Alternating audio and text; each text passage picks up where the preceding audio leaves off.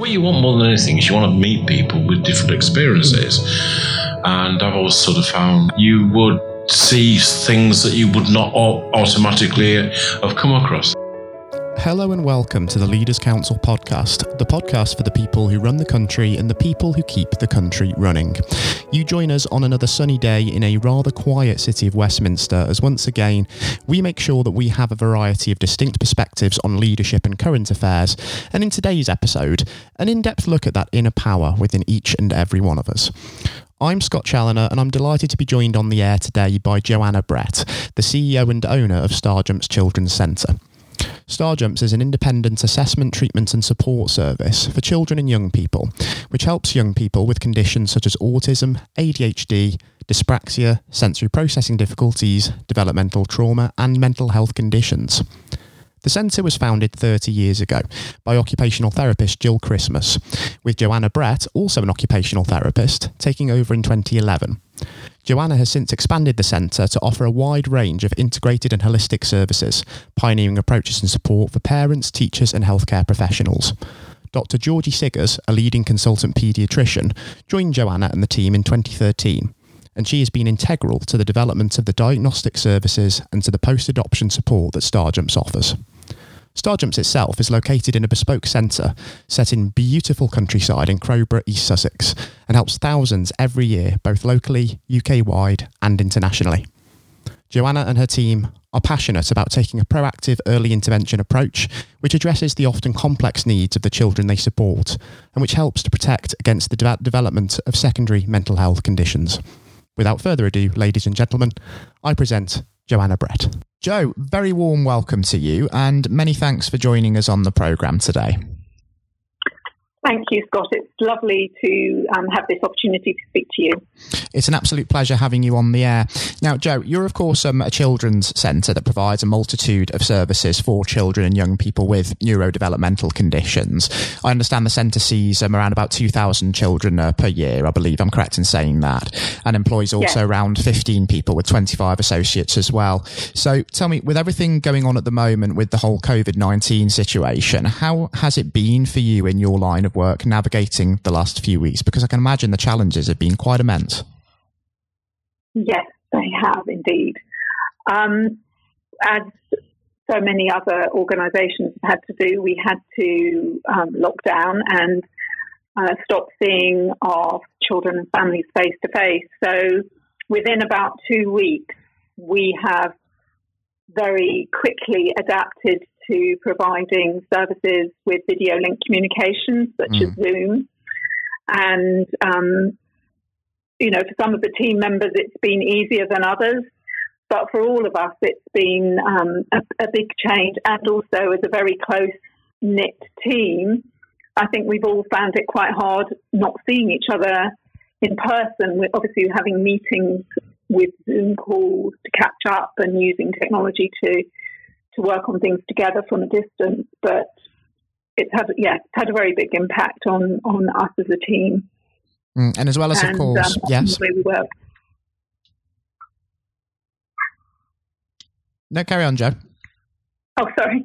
Um, and, and on the way that we can provide support. I think a lot of mm. our families initially were feeling, as we were as well, quite overwhelmed with um, the change in our day to day lives. And so, um, for some of them, they've taken a little bit of time before they've been ready to to perhaps try some video link communication appointments or assessments. But now we're starting to see people embracing that support. Mm, it's really positive to see that um, the support is um, going down really well. And how have you found the uh, the transition to uh, remote working? Because I understand for some businesses and some organisations it's been quite a seamless transition, but for others it's been a little bit more of a monumental challenge, almost like taking Rome down and having to rebuild it in a day, as it were. Um, well, fortunately, um, we have been using technology quite a lot within within our work, and we um, have been doing broadcasts and um, live um, webinars. And so we're used to using technology to a certain extent, but for our, for example, diagnostic assessments, we've had to really work as a team to research how other other organisations who've been doing online assessments for a long time are, have been doing them, and see how we can adapt what we do to that kind of format. For example, our paediatrician has now developed um, a three-stage assessment process where the first stage is a video linked consultation. Following that, if the family and our paediatrician, Dr. Georgie Siggers, feels it's appropriate to proceed to doing some online um, video linked assessment, there'll be a second stage where where the second stage of the assessment with some standardized tests are done through that communication and then a third stage, which will be the face to face final part of the assessment when we can be face to face. So we've had to put in a lot of work to uh, adapting how we deliver that kind of a service. Some of the other talking therapies we offer, for example, um, psychological support from clinical psychology, that's been quite easy to um, do with online appointments. Um, the occupational therapy has been a little bit more challenging, and we have had um, sessions starting now where we're doing shorter sessions with children, but they're actually really enjoying engaging um, with therapists. And the speech and language therapy has been um, very quick to go online. And um, Liz Van Gran, one of our, uh, which is our leading speech and language therapist, she is um, being very creative with how she's using Zoom. For example, she's got wonderful virtual backgrounds where she's got dinosaurs behind her, you know, that look like they're chasing each other, and she's getting lovely interaction with the children, and then maybe switching to other pictures behind her where she's got objects. Um, and it's, you know, it's a different way of working, but uh, it can be very effective. Mm, it certainly can. And um, would you say that working in this way has uh, benefited you so far? Well, I would say that um, we're not having the, the, usual amount of sessions or um, contact that we would have had face to face, but we've always been looking to develop our online resources and support. And so that's been very positive because it's very much fast forwarding us to do that for the future. And we do have quite a lot of children who come from abroad to visit us here. So it is um, pushing us forward in um, developing what we do to be able to be accessed by people much further afield, which is, is a benefit. Absolutely. And um, is it perhaps possible to embrace these solutions to perhaps um, satisfy the need for more private assessments, especially um, at, this sort of time? Yes, yes. So we, we are able to um, offer um, private assessments. And I think the feeling amongst our team is that we we, for many of the private assessments, would still want to have a final face to face appointment. But in our research, we're finding that there are other companies, um, especially in America, who've been doing online work for you know over ten years. So we are looking into that and seeing whether we can possibly develop um, some of the assessments so that they could be all online and, and, and not require face to face. That's um, really interesting because um, I can imagine that um, with everything going on, the strain on the NHS is probably as big as it ever has been.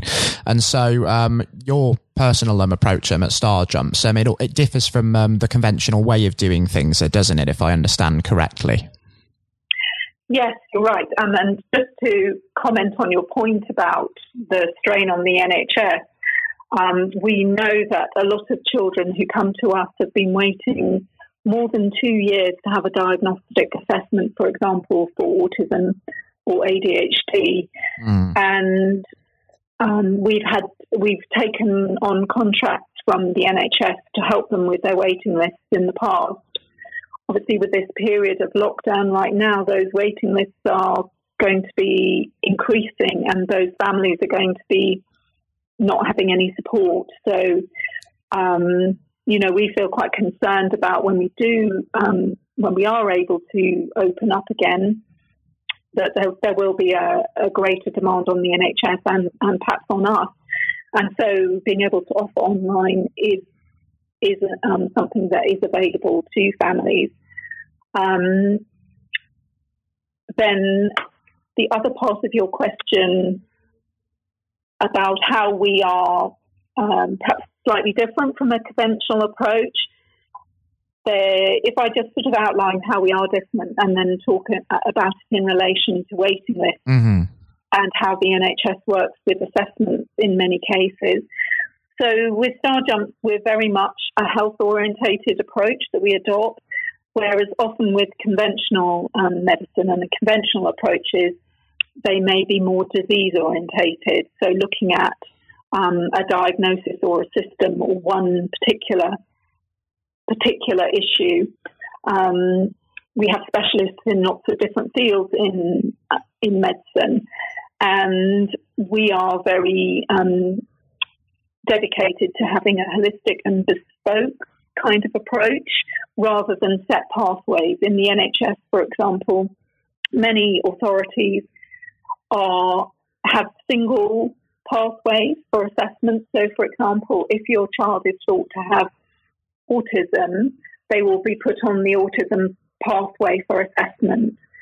And the kinds of children that we see, and many, well, every, every child is likely to have overlapping conditions or overlapping strengths and difficulties. And if you're only looking at one single diagnosis, you're not then able to pick up if they may also have symptoms of ADHD, for example, or sensory processing and coordination difficulties.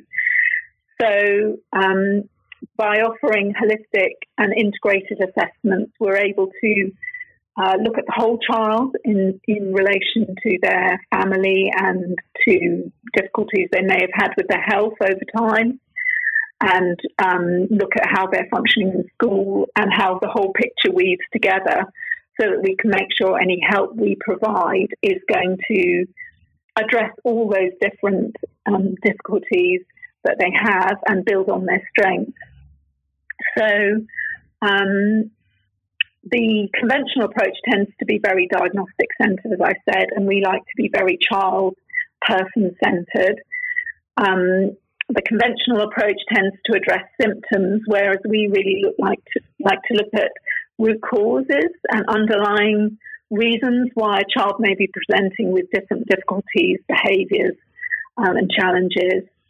And we also consider biochemical individuality, and often conventional medicine will ignore um, the nutritional kind of biochemical individuality of the children that they might see.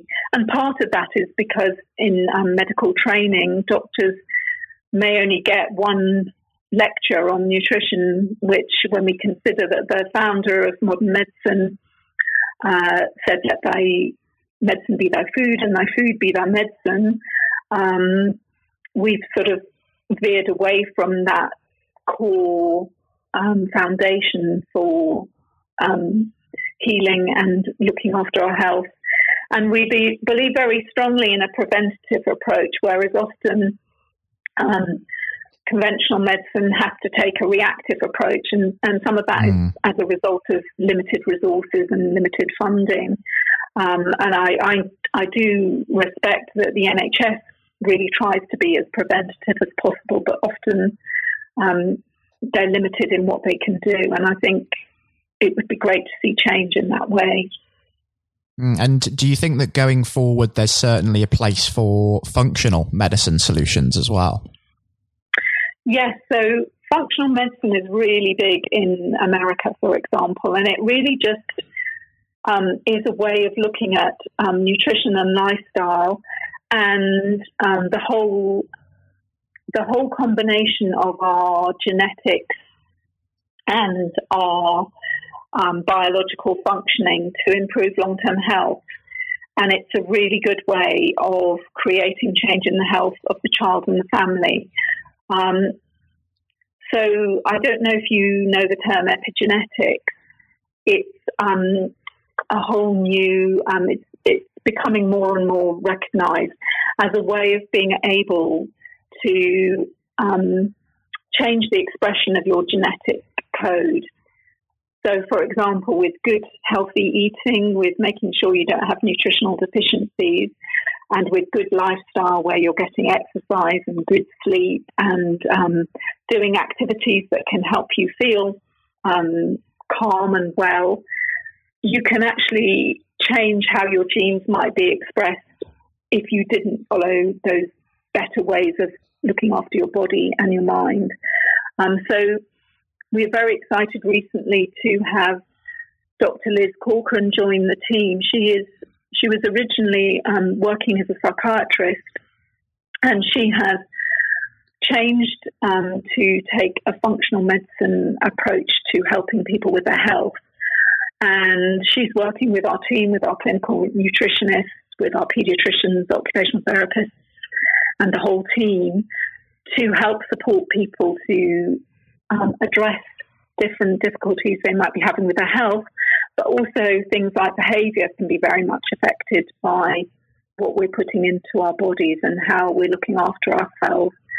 And she will look at um, the timeline of a child's life, or if it's working with um, adolescents or adults as well, um, what has happened during their lives that may have impacted their health. For example, trauma can um, cause um, a real uh, physical reactions in the body that can affect um, development and um, stress levels and development of diseases and mental health conditions. So we're really excited about being able to offer this approach because it really helps to protect the long term health and, and really to promote optimal functioning. Um, myself personally, I came across this approach just through personal experience when I was in America a long time ago, and it really changed my life and has made me very passionate about how it can change other people's lives. Mm, and it certainly seems now it's a good time to take stock and really focus on that particular approach to uh, create change within uh, the uh, the family environment specifically. Um, also, um, yes, um, what's also um, coming to the fore at the moment uh, during this pandemic as well, Jo, is that um, as well as of course physical health and avoiding um, contracting uh, COVID nineteen, there's a renewed emphasis on mental health as well, especially with the impact of the UK lockdown, having certain freedoms restricted having to uh, remain at home and really supporting mental health is another issue of huge importance right now. Absolutely, I couldn't agree with you more. I think we're all feeling a bit um, kind of overwhelmed with what's happening. We're um, all of us in a in a very changed environment and um, have a lot of things going on to often be very worried about. And, and children, of course, are going to be picking all of this up, and we know they are. Um, and it's going to have um, be affecting all of our mental health. Our um, Dr. Liz did a Facebook Live last week to talk about supporting health during this period in particular, and she touched on the fact that a lot of people are going through a grief process, and that this huge change in our circumstances is actually triggering in a lot of people past traumas and um, that they're going through a kind of grief process. So um, we are very concerned for our children and families um, who are at home trying to homeschool children, trying to work, trying to manage their finances and, and all sorts of other um, stresses who are quite isolated. And fortunately, there's a lot of stuff which is coming out online and a lot of support online, mm. which um, we're also trying to contribute, which is free for people to access um, to support those people. But um, well, not to support those, to support everyone. Um, and yes, mental health is a really big concern right now, and it's very worrying to think about how the impact of the lockdown might be affecting um, the people who are really struggling. We see a lot of young people who come to us who are self harming and suicidal who um, haven't been able to get help through the NHS. and are on waiting lists. And it's very worrying to think about those children right now, those children young people who are struggling. Mm, and I think technology, again, certainly has a role to play here in keeping us connected and having a knock on effect on mental health as a result of keeping connected and making sure that that support network is there. Yes, it does. Um, we found that a lot of families and children have engaged really well um, with video link communication, but some of them actually find it stressful and haven't wanted um, to engage. Although, mm. Talking to Dr. Georgie Siggers the other day, she said that some some young people were coming onto a Zoom call and were starting off with their video switched off and just watching what was going on, and then became more comfortable and actually would then switch on their video. And she said that it has really added to her her uh, her assessment in many ways because she's seen children and young people at home in their own environments where they felt quite comfortable, and so that there have been you know some positive um, benefits and um, given her new insights into um, the cases that she might be working with by seeing them in the home environment. Mm, I think it's a case of adaptability, isn't it? And just understanding the people who are linking in and being able to essentially cater for their needs more than anything. Absolutely. We, like everyone, we're trying to be as flexible and as uh, um, adaptable to people's individual needs. So if somebody just wants a very brief um, appointment consultation or chat, we can do that um, and, and build it up or just do, you know, as and when people need the support. Just to, um, just one thing I wanted to say um, uh, in support of mental health during this time is that um, the functional medicine sort of nutrition and lifestyle approach, it's a great time right now for families with young people who've got difficulties to be really thinking about exploring this. Mm. because the children your children are not going to school. You're at home. You can really see um, what they're eating all throughout the day. You can the whole family can support whatever changes might need to occur to um, promote their health and well-being and their mental health um, whereas in normal times, a child would be going to school, and sometimes it's very difficult to support changes when, when a child's not at home the whole time. And we often will say to families, holiday times are a really good time to try and make change like this. And um, we do offer, Dr. Liz does offer a free um, 15 minute phone call to explore whether a family might consider that this would help them. So so we are offering that, and we were really trying to encourage people to um, look at their health and well-being, mental health and physical health uh, at this time, and and and to access what online support there is. And, and we've got a number of Facebook lives. Next week we're doing one on anxiety. Liz is going to be talking about anxiety from a functional medicine approach, um, which I think will be very helpful. Mm, that does certainly seem um, incredibly interesting. And I think you are right when you say that it is a time to really consider things and take stock. And I think that is particularly relevant um, in the education sector and how it caters for the needs of children with neurodiversity and additional needs. Um, first and foremost, it is quite a challenge um, securing education and healthcare plans which support additional needs in school in the first place, isn't it? Yes, it is. It's become increasingly difficult since um, education and healthcare plans were introduced for families to actually even get a plan, and they're having to often go to tribunals to fight to get a plan, which just isn't right. Um, and we're, you know, trying to support families where children do need plans uh, a lot of children with conditions like autism and ADHD are um, being excluded from schools and suspended from schools because they're struggling to cope without the support that they need. And we also find that a lot of children can mask their difficulties in schools. So um, they manage to go through the school day as a perfect, perfectly behaved pupil. But when they get home, mm. everything falls apart. And when families are coming to the schools to say, you know, our child has difficulties, a lot of families are not being believed, and because they're not accessing NHS assessments and support, the families are then having to go to independent organisations like ours to get assessments and support, and then get having to get legal help as well to fight for the support that their children need. So we're concerned about um, the support for children with neurodiversity in schools. Mm, and as well as that, when of course um, there are pupils who do manage to uh, secure those um, education and healthcare plans and get access to the support they need, there is a shortage of the specialist capacity of skills within school staff to actually treat these pupils, aren't there?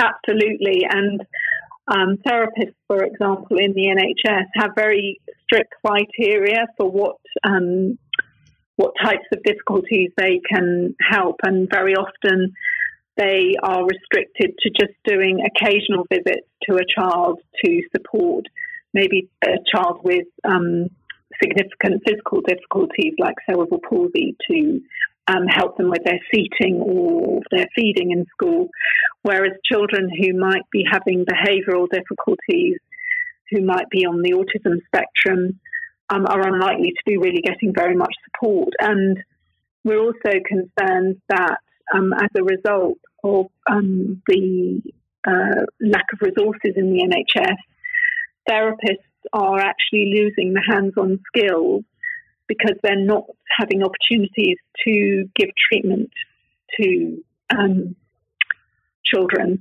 Mm. And and that's of a great concern as well. Absolutely, because um, if these children are not getting the support that they need, it can lead to a whole raft of new issues, can't it? Such as social isolation and also mental health issues. Absolutely, um, and it can be incredibly stressful for um, parents who then have to give up jobs, stay at home, and um, try and homeschool their child.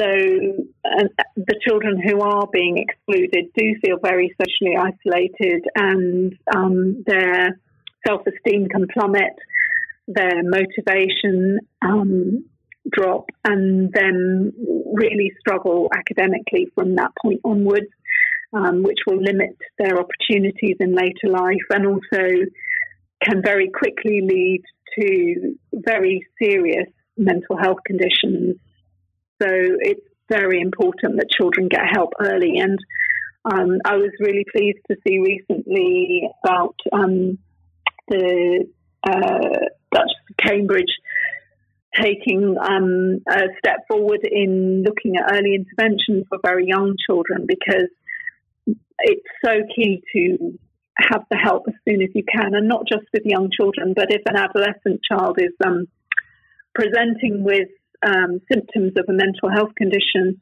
the sooner they can get help, the less likely it is to lead to a more serious condition and to other um, other uh, difficulties with their lives and their futures. So, um, yes, getting the help early is so important it is hugely important. And uh, for those who do need to be helped um, quite early on because they didn't necessarily get the best uh, start in life, we've talked already about um, how functional medicine could work really well at this time. Could that potentially be um, a solution that could be brought in for those people too?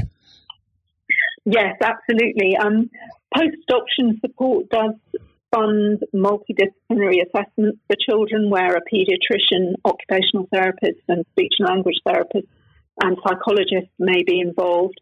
And it will fund certain kinds of therapies for children who've been adopted or who are looked after. But functional medicine is not something that's considered to be um, eligible for funding. Mm. And children who don't get the best start in life may have experienced trauma, neglect, exposure to drugs and alcohol, and poor nutrition, both um, when they're in the womb and and when they're born, which can lead to chronic physical and mental health conditions. And functional medicine can promote optimal functioning and protect their health and well-being, improving their opportunities later in life. Um, so, adverse childhood experiences has been found through research to increase risk factors for long-term problems um, for, for future life. So, we feel very strongly and passionately that children who don't have a good start in life need to have this approach um, funded so that they um, can optimize their future um, and ha- lead happy, healthy lives as much as possible. And um, I think there is a lack of understanding of how this early kind of trauma and neglect and nutritional deficiency can affect behaviour and development. And um, there will be more research which will come out over time, but we really need to be talking about this change now.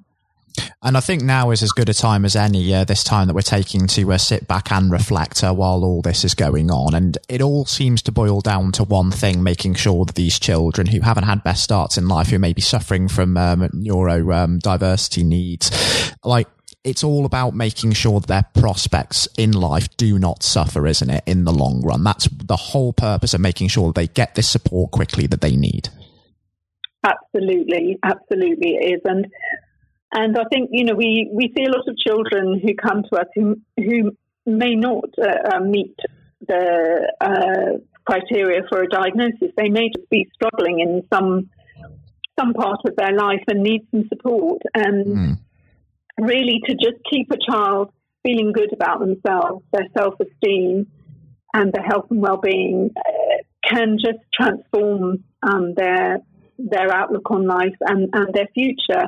And just to say, it's so important um, that the way we work with the children and young people is enjoyable and fun, and that um, we're empowering them and inspiring them and their families, and um, helping them to take responsibility for their own health rather than feeling they need to go and be given this, that, or the other. We're really hoping that people will um, feel empowered and all the children who come to see us have their own superpowers.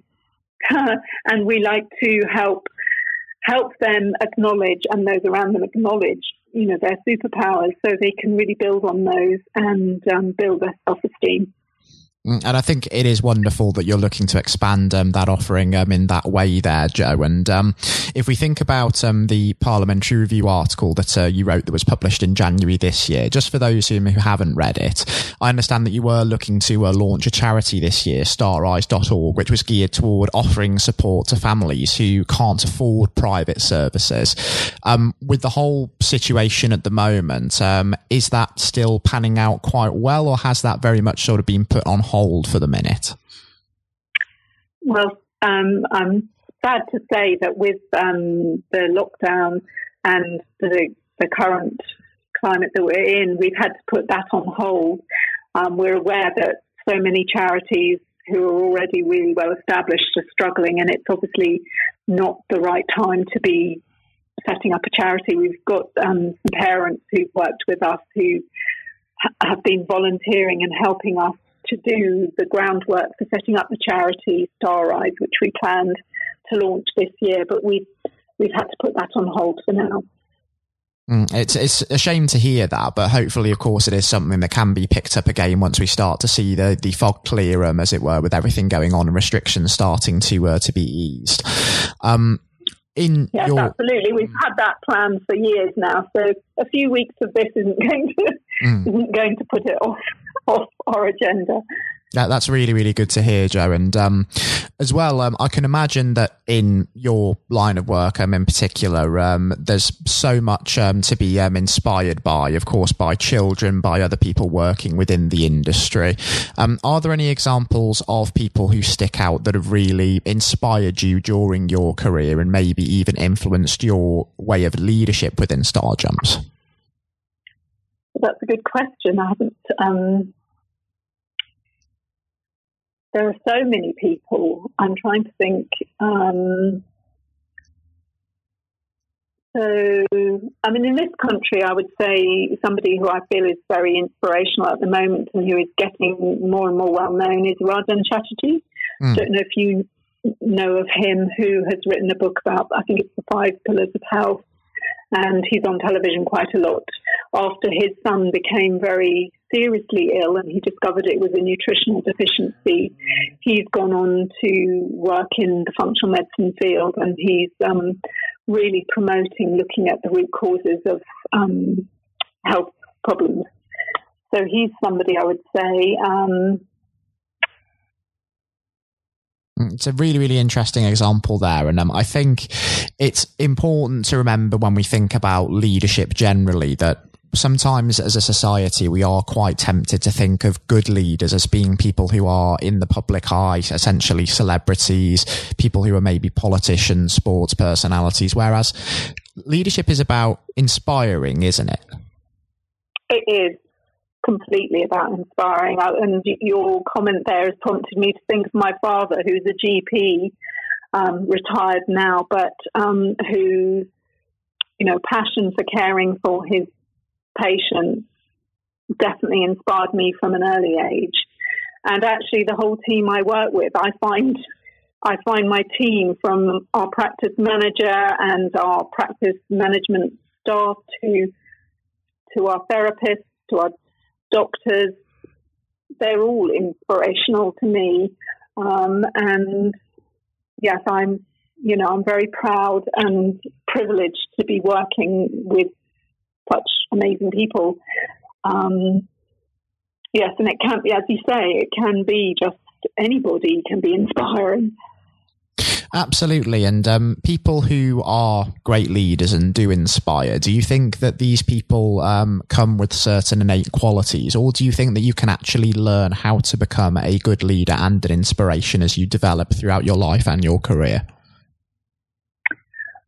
I think anybody can um, become a great leader. I think we all have have greatness within us, um, incredible powers within us that we're often not able to recognise because quite early on in life, children have um, start to d- develop limiting beliefs. You know, a teacher may say, "Oh, that's mm. not you know that's not very good piece of work you've done," or for example, I can remember my mum telling them their handwriting was spidery, and just a throwaway comment can really limit beliefs of people as they grow up.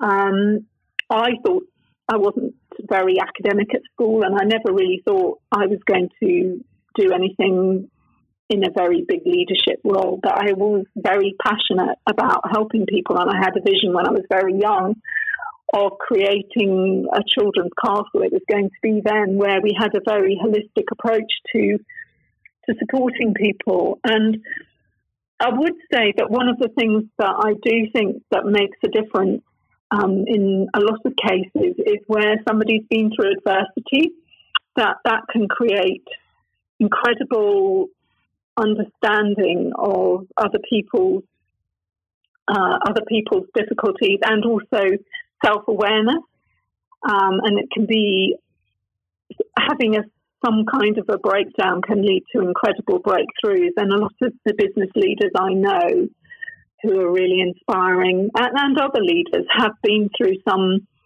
some great adversity and or a number of adversities which I have um, experienced in my life that I've learned to think of as kind of gifts along the way that have helped helped me in getting to where I am now with the people I am with now, doing what I do now. And I think sometimes we can see adversity as something really terrible, but it can be an opportunity to grow. And this current time that we're in, I think it is an opportunity to grow and to change some things for the better. Absolutely. And um, it's often said, isn't it, that times of difficulty and crisis do bring out the best in people. And I think as an experience, sort of being thrust out of your comfort zone can be hugely um, important in no one's development, can't it? And really beneficial, in fact.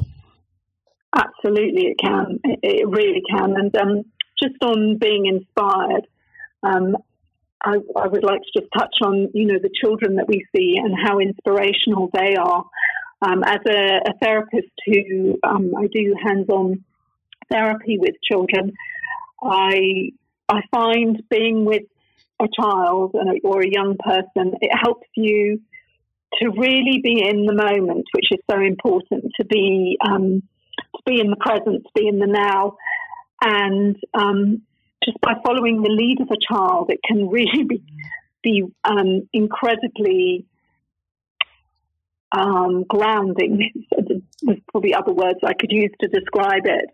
But when you really focus on what a child is saying and what a child is doing, it, it can be so inspiring and they can come out with the most beautiful, incredible ideas and and reflections on things that um, are just awe inspiring. So yeah, I feel I feel very fortunate to be working with children.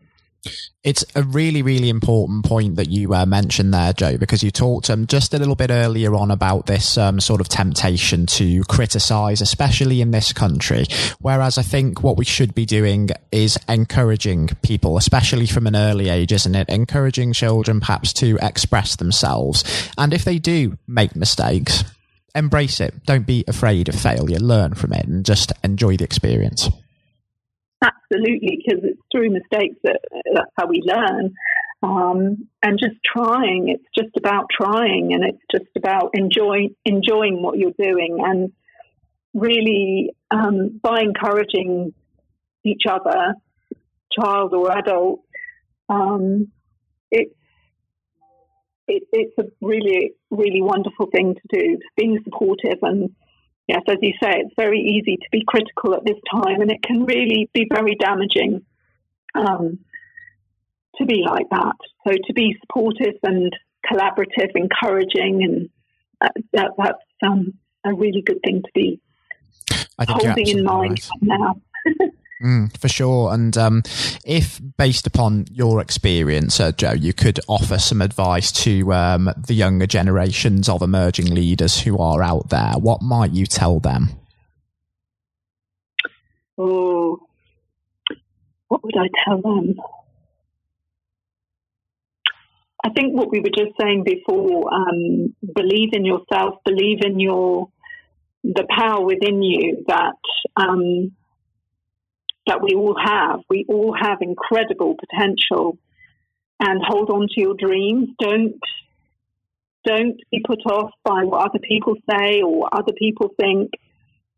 Hold on to your dreams and really go for them. Because um, for me, I had a dream in my twenties of having something like Star Jump. It took me a very long time for that dream to manifest, but I held on to it for many years, and and and it has. And so I think hold on to your dreams and go for them. I think that is very sound advice, and it's something that everybody should be holding on to, especially now.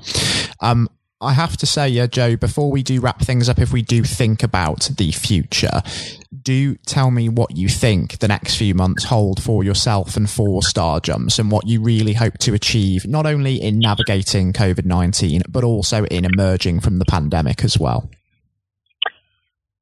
So I think the next few weeks and months are, like for everyone, very uncertain for us, and we're finding it quite hard without any idea of how we might exit lockdown. Um, we can't really plan for the next phase of whatever the next phase might be. Um, and I do understand why the government um, has to be cautious and cannot just change things and um, it may be some time before we know that. We are working hard right now to do as much as we can online and to develop services and resources to support people for the future while we're not able to do so much direct therapy. Um, we're, as, as, we said, we're putting on hold some of our plans to open satellites and um, and to launch charity. Um, we are on the positive side seeing that the online um, resources and the video resources is a different way of extending our reach, which is, is positive. Uh, I think looking to the future, we want to um, collaborate and engage with other organisations like ourselves. One to mention is Embracing Diversity Charity, um, who are bringing together people who want to support um, those with very diverse neurodevelopmental conditions. And, and we want to work with other organisations and, and engage with policymakers to accelerate mm. change. So, by being part of the parliamentary review, um, we're hoping that we may be able to um, have a voice uh, and be heard and um, to be able to help to accelerate change. Um, I think we're like all organisations, it's a very um, challenging time in terms of you know not knowing how we're going to come out the other side of this and whether we're going to then face a um, bit of a mountain to climb in terms of whether we're where we are financially, but um, we're very hopeful that once uh, the next few weeks are over and we, we're doing more online, that that will be fine. And we've certainly been through. Starjumpz has been through a lot of challenges already over the over the years we've been going, and I know this isn't going to stop us, and we will bounce bounce back. Um, and I hope that everybody else who um, is struggling right now can also bounce back and perhaps in a way where our lives are are enriched by this time we've had to reflect on our health and well-being and to maybe make some changes to support all of us. Absolutely, and let's hope we do start seeing uh, those positive changes borne out um, sooner rather than later as we start to see the fog lifting. Um, we are just about out of time, Jo, but it has been an absolute pleasure and also incredibly insightful having you on uh, today's program. And what I think would be fantastic for the uh, listeners is to actually maybe have you back on in a few months' time to look at this retrospectively and just see how Starjumpz is doing and how things have played out and whether we're seeing those changes borne out as well well. Thank you ever so much for taking the time to speak with me and share your views today. Thank you so much, Scott. I'd love to come back on and I'd love to bring Dr. Georgie Siggers, who's in the review with me, and some maybe some of the other members of the team. That would be fabulous. And thank you very much for this opportunity. I think it would be wonderful to hear from both of you in the future. Thank you so much. That was Joanna Brett, CEO and owner of Starjumpz Children's Centre in Crowborough, East Sussex. I hope you all enjoyed my interview with Joanna, and of course, learning more about how the whole team at Starjumpz is continuing to raise standards even throughout this challenging time. Coming up next on the programme, I'll be handing over to Matthew O'Neill for his exclusive interview with Lord David Blunkett.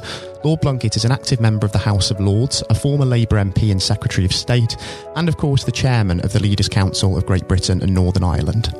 Despite being blind from birth, Lord Blunkett is one of the most prominent politicians of his generation, having held a number of senior positions in Tony Blair's cabinet and having served as the MP for Sheffield, Brightside, and Hillsborough for 28 years.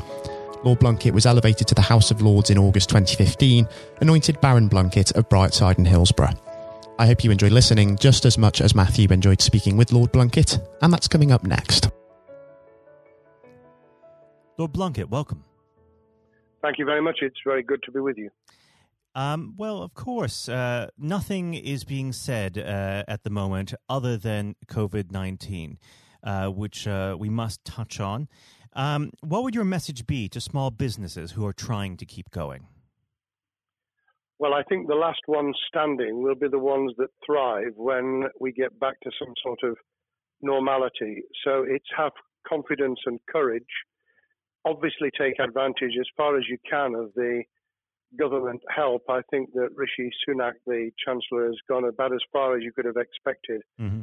In the circumstances, there are obviously small businesses that fall between the cracks. Those who uh, don't have um, defined premises can't benefit from the business rate waiver, uh, have not really been able to demonstrate that they can uh, adhere to the PAYE for furloughing staff, and of course whether they can receive the the grant, ten thousand or twenty five thousand. All, all of those who can uh, are obviously able at least to benefit from that for the time being, and look to the future. But I think the second thing to say, and they don't need me to tell them this as a politician who who did once do a business studies qualification, which is that it will be a different world, and being able mm. to Hmm. think about how that world will look in a year's time, and be creative about it, and learn from not just what's happening to you at this moment in time, but to others around you and the sector that you're working in, that will be really important. Do you feel that the long term uh, effects of uh, the COVID 19 outbreak uh, will, in some ways, be positive uh, for British industry? Well, only in the sense that people are having to be creative, they're having to adjust and innovate. Therefore, they're thinking about more productive, if you like, greater productivity ways of delivering the same service or delivering the same products. And in that sense, I think we'll have temporarily at least very much higher unemployment than we've become used to, but we'll probably have a burst of productivity Mm-hmm. which will help with the recovery. Whether it will help with the inequity of the way in which our economy is imbalanced, both between services and product productivity and, and the production of goods and services, I'm not sure. What we will need to try and do is to ensure that the geographic imbalance that exists is, as far as humanly possible, is dealt with by both uh, the entrepreneurship and innovation from the bottom up and targeted government help, which will still be needed. And we are now in the throes of the kind of borrowing that we saw back in 2008 to save the banking and economic system. We're, we're having to do that to save the whole of our productive business and Mm-hmm. commerce. And I think that will have to be sustained for some time. Do you feel that people will take a second look at global supply chains in the wake of this outbreak? I think there's going to be much more creative ways of using local supply and linking up inside sectors much more effectively. And I hope that the Leaders' Council will be able to play a part in that in the sense that people who have Mm. something in common, a synergy in terms of what they're delivering, whether it's a service or whether it's manufacturing or whatever, uh, will be able to see that there's a, a, a good outcome from n- knowing the sector better, linking with people, not just geographically, locally, but those in this country who may not have been on the radar in terms of what they produced for the supply chain. And of course, um, ensuring, because there's quite a lot of fraud going on as we speak with um, people getting into cyber attacks, that they'll also take account of going into the the cybersecurity side effectively as well. The more we are online, the more people who are working from home, the more vulnerable those businesses and their supply chain become. And that's something to think about as well. How important is strong leadership at the moment? Well, I actually think that it's brought to the fore leadership in a whole range of areas from obviously government itself, and there's been ups and downs with the Prime Minister's uh, severe illness, but all the way through the public and private sector, people have, to use the jargon, stepped up and they've shown uh, local, regional, national level the kind of leadership that Britain historically was very good at. Regrettably, we've not seen, seen the same on the international scene for Mm. all kinds of reasons, uh, but maybe we will in future. So I think out of this will come experience of people who have seen an opportunity to do good, as well as seen an opportunity to provide a good uh, a service or goods, uh, including, for instance, shortages uh, for the health and social care uh, system, um, the food chain, and the like. Uh, but also, I think, in terms of seeing the, the synergy between the private and the voluntary sector and using people's commitment to each other in a very positive way. I, I'm not sentimental about this. Things will revert. But Mhm. actually, I think there's a, a kind of moment of moral judgment of people feeling that they've got a role to play outside the immediate survival that they're engaged in. And if we can hang on to a little bit of that social responsibility, that will be a very positive outcome. Absolutely. Now, what's your broad view of how the government is responding to this? Are you broadly supportive of their measures? Well, it may surprise people to hear that, that I have been very supportive. Of course, there's been legitimate criticisms about the speed of response on protective equipment and on issues relating to testing. But my own view is very similar to the challenge that was made to the Prime Minister of Italy when people said, Why didn't you close Italy down faster?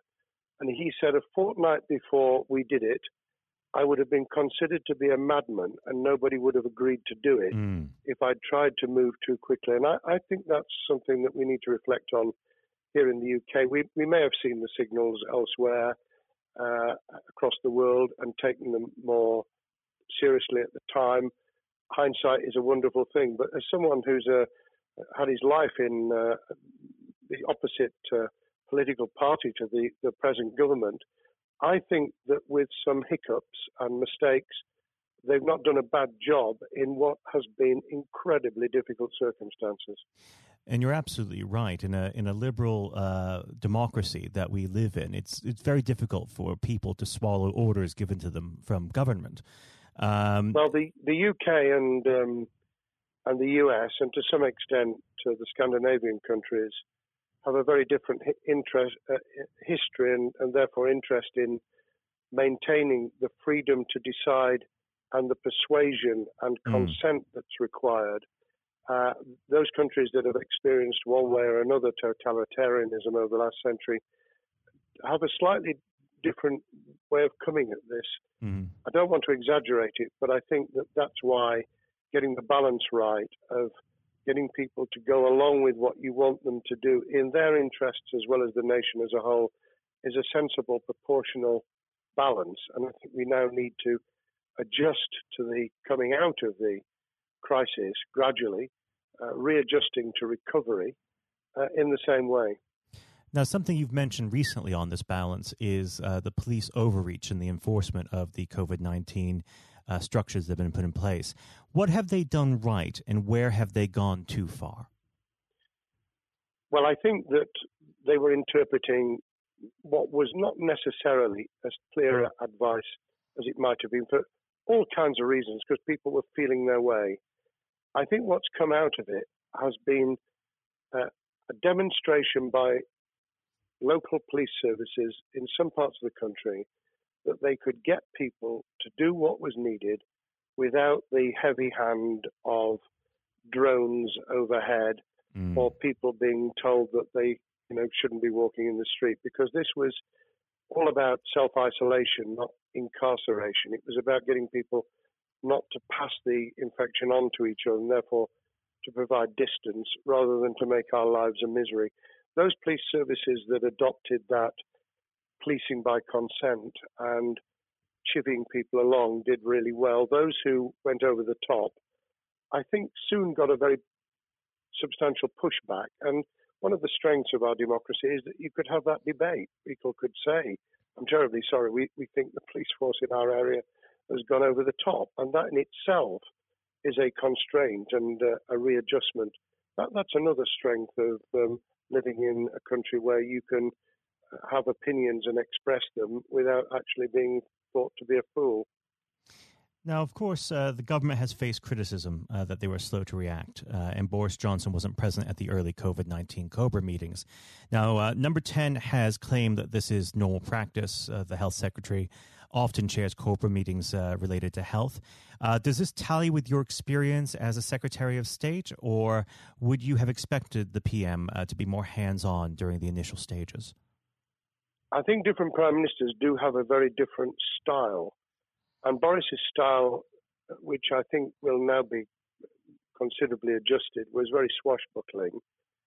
In some senses, delegating is a good thing, uh, as every leader of every business or public service knows those who try to pull too much into themselves end up with a massive bottleneck, uh, great uh, failure of trust, and the inability of people to show what they're worth and to, to demonstrate their capability.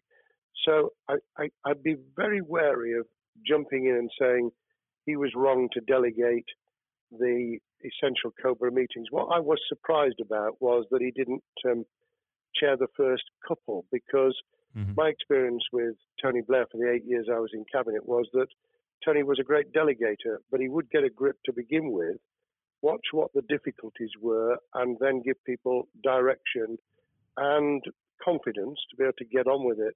So looking back, I think Boris himself probably thinks, God, I wish I'd spotted the signals from elsewhere in the world more rapidly and I'd just been there.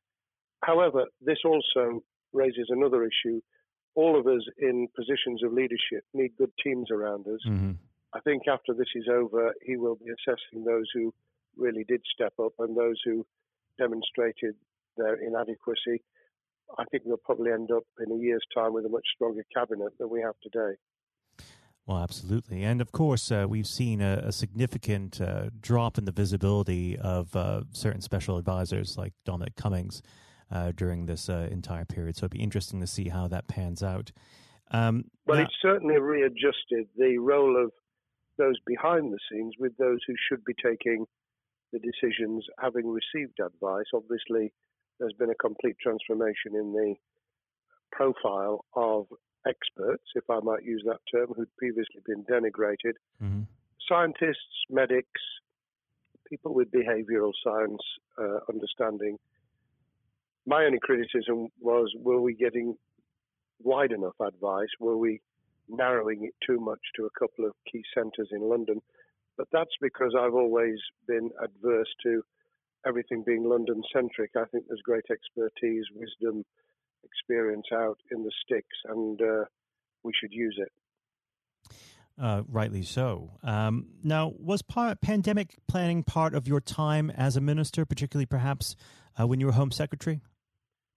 Well, it was, but it was on the back of risk arising out of counter-terrorism measures. Right. Uh, I was the Home Secretary for three months when the attack took place in September 2001 on the World Trade Center and beyond. Uh, we did an enormous amount of uh, scenario planning, both desktop and, and real. On the back of that, it was very heavily orientated to future developing terrorism risk. I certainly got involved with talking about pandemics. I remember being at a seminar in Edinburgh where the university there had done a lot of work itself on the issue of pandemics. And of course, we, we saw SARS and other things emerging. I, I think it would, people criticised the government for not picking up the report from 2015, five years ago. I think that what happens is human nature kicks in you deal with what you're immediately faced with.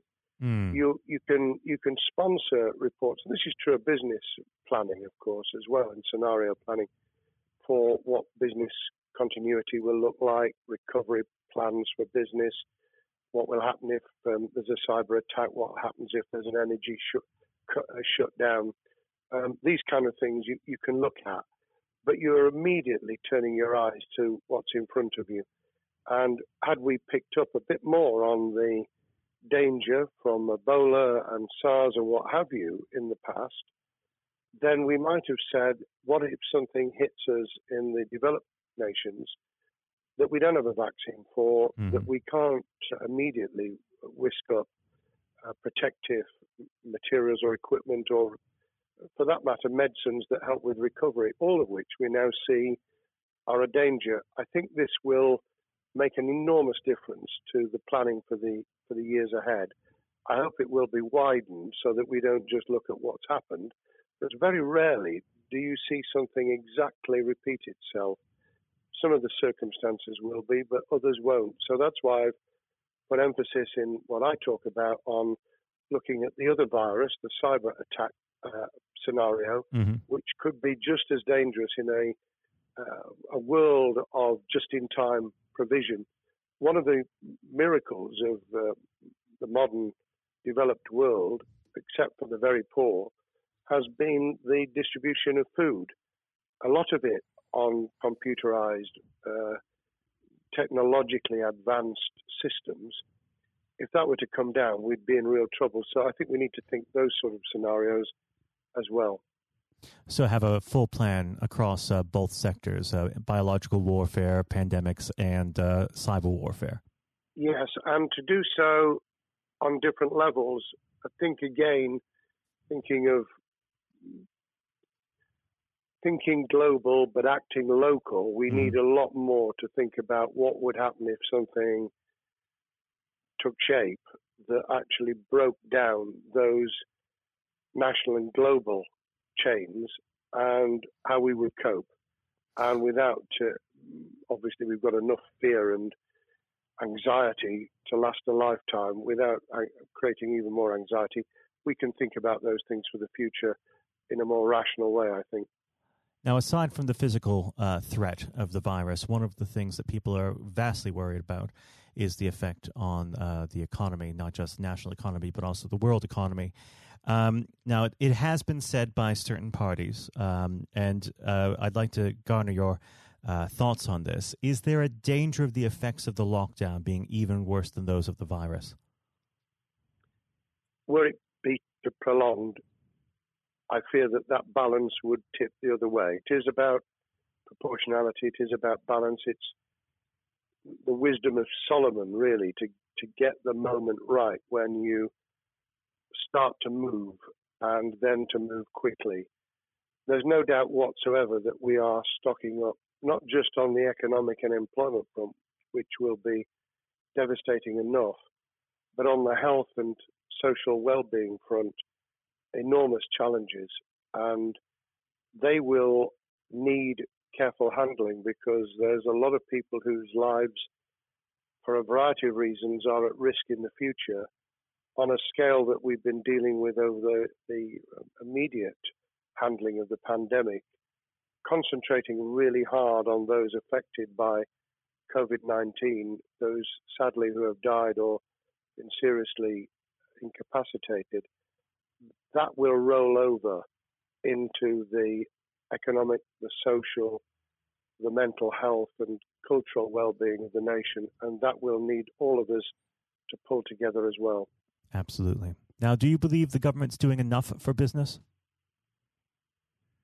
I think that the speed of reaction once the scale of the pandemic was clear was very good. I've praised Rishi Sunak for his action. Uh, remember, a chancellor who only just come into office was planning to deliver the budget in the middle of March and has had three, at least three equivalent budgets since. I think he's handled it very well. Understandably worried now about what we're doing to our economy. The level of borrowing is sustainable because of low interest rates, but it reaches a point, of course, where it tips over so that you can't then do the kind of structural investment requirements that the government were laying out before and in the March budget. And mm-hmm. those will have their consequences as well as a planned payback over many years. I think we've learned something over the last few months. We, we needed to take immediate action. We don't want another round of austerity equivalent from 2010 through to 2019. I don't think the nation, on the back of what's happened and the challenges we have, could take that. And therefore, we need a different plan, economic plan, over a much longer period, just as we did from the Second World War all the way through to 2002 when the final American loans were paid off. Now, of course, uh, one thing that's on everyone's lips um, how much longer do you believe uh, that the lockdown can go on for?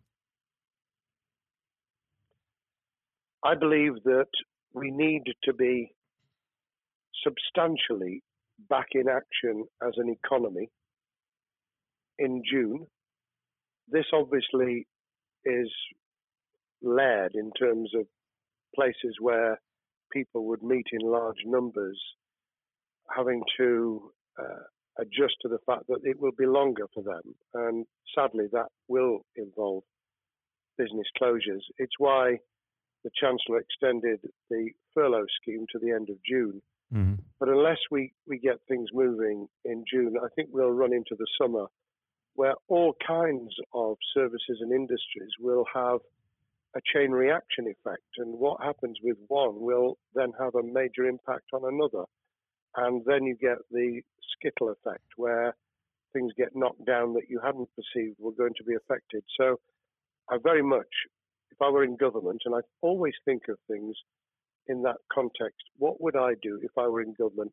I would be on the side from the second week in May on the side of the Hawks in terms of saying we've got to start moving and we've got to do so with the collaboration and cooperation of the public who have got the message, who did behave, who responded magnificently. Let's try and get back, perhaps, you know, doing things differently for a time, but substantially getting back to business as usual. And unless we do that, then those areas that can't and wouldn't expect to be back in action immediately get pushed further into the middle of the year and the autumn, and then they become unsustainable.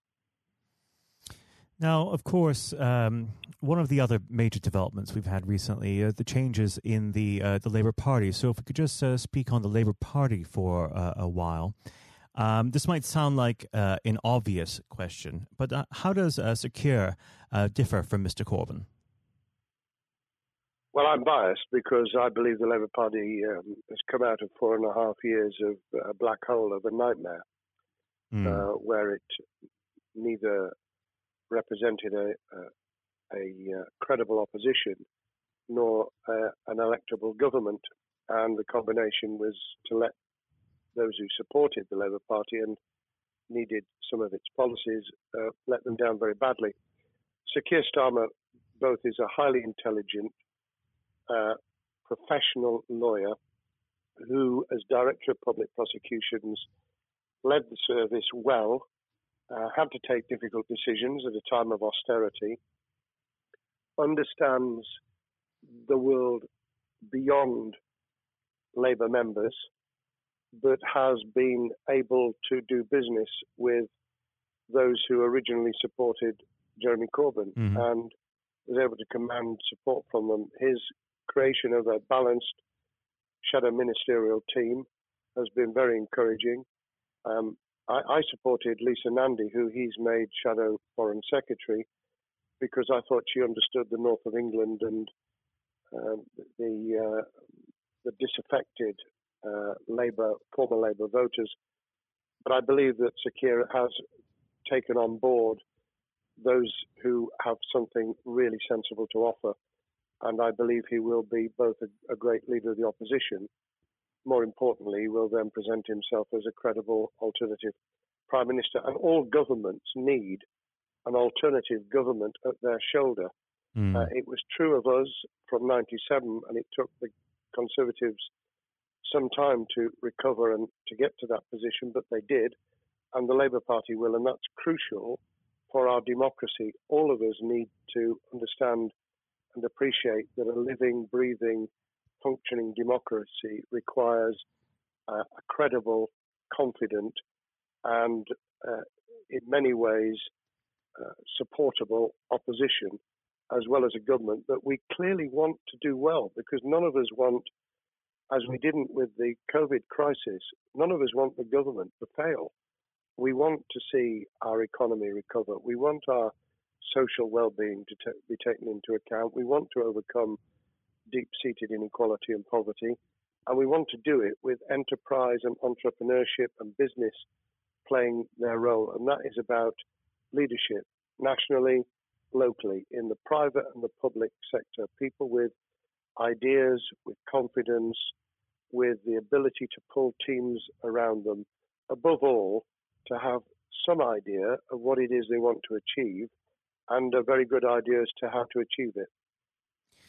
Now, of course, one of the biggest problems Sir Keir is facing will be tackling the party's anti Semitism problem. Uh, there has been a recent internal report that has been quite damning. Uh, what's your response uh, to that report, and what does Sir Keir need to do in response? Well, there are two reports. One, which is being produced by the Equality and Human Rights Commission, uh, which he will, and has already indicated, will implement in full. The second was a leaked report put together by the supporters of Jeremy Corbyn, 800 pages of private uh, interchanges on social media, which he has, uh, Keir Starmer set up an investigation to identify uh, who did it, who leaked it, what the content was, does it have any salience and lessons for us, and where necessary, action will be taken. So I hope that uh, as he moved very quickly to reassure the Jewish community, so he will be able to take the necessary steps to back up that reassurance with the kind of actions that says that this was a blight on a historic great political party that all us, all of us were ashamed of. We've been able to put that behind us and to move on to facing the future with confidence. What's the one king, uh, key thing that Keir needs to do to restore Labour as an election winning party?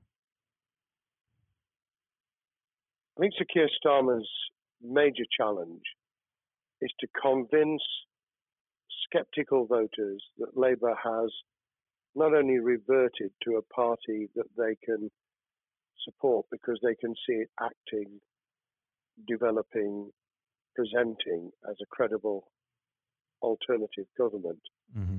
but also that the lessons have been learned from the fiasco from 2015 onwards. In other words, there have to be very clear signals of substantial change, not just the right words, not just reassurance that we're not uh, going back to some of the crazier uh, policies, but actually that we've understood why the electorate rejected those policies so substantially in December 2019. If people get that message, they'll understand that the Labour Party has changed, as it did in the 1980s and early 90s, to become the electable government with the greatest majority in historic majority, even greater than 1945, which I was privileged to be able to take advantage of in 1997 when I joined the cabinet. Now, I know what your answer is going to be to this question, but uh, indulge me. Um, do you think Sir Keir has what it takes to be PM? Yes, I do. I think he has the background, he has the experience, he has the professionalism, he has the forensic uh, mindset, and he has the confidence to have put a team around him which will ensure that it will work. And those elements are true of all leaders.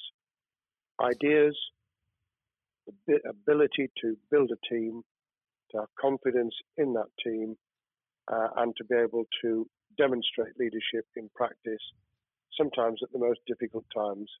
And, you know, the Leaders' Council, those sharing their thoughts with uh, uh, the kind of thing that we're doing now uh, with uh, a podcast, but also joining us in linking up in that network of people who can support and help each other and learn from mm-hmm. each other.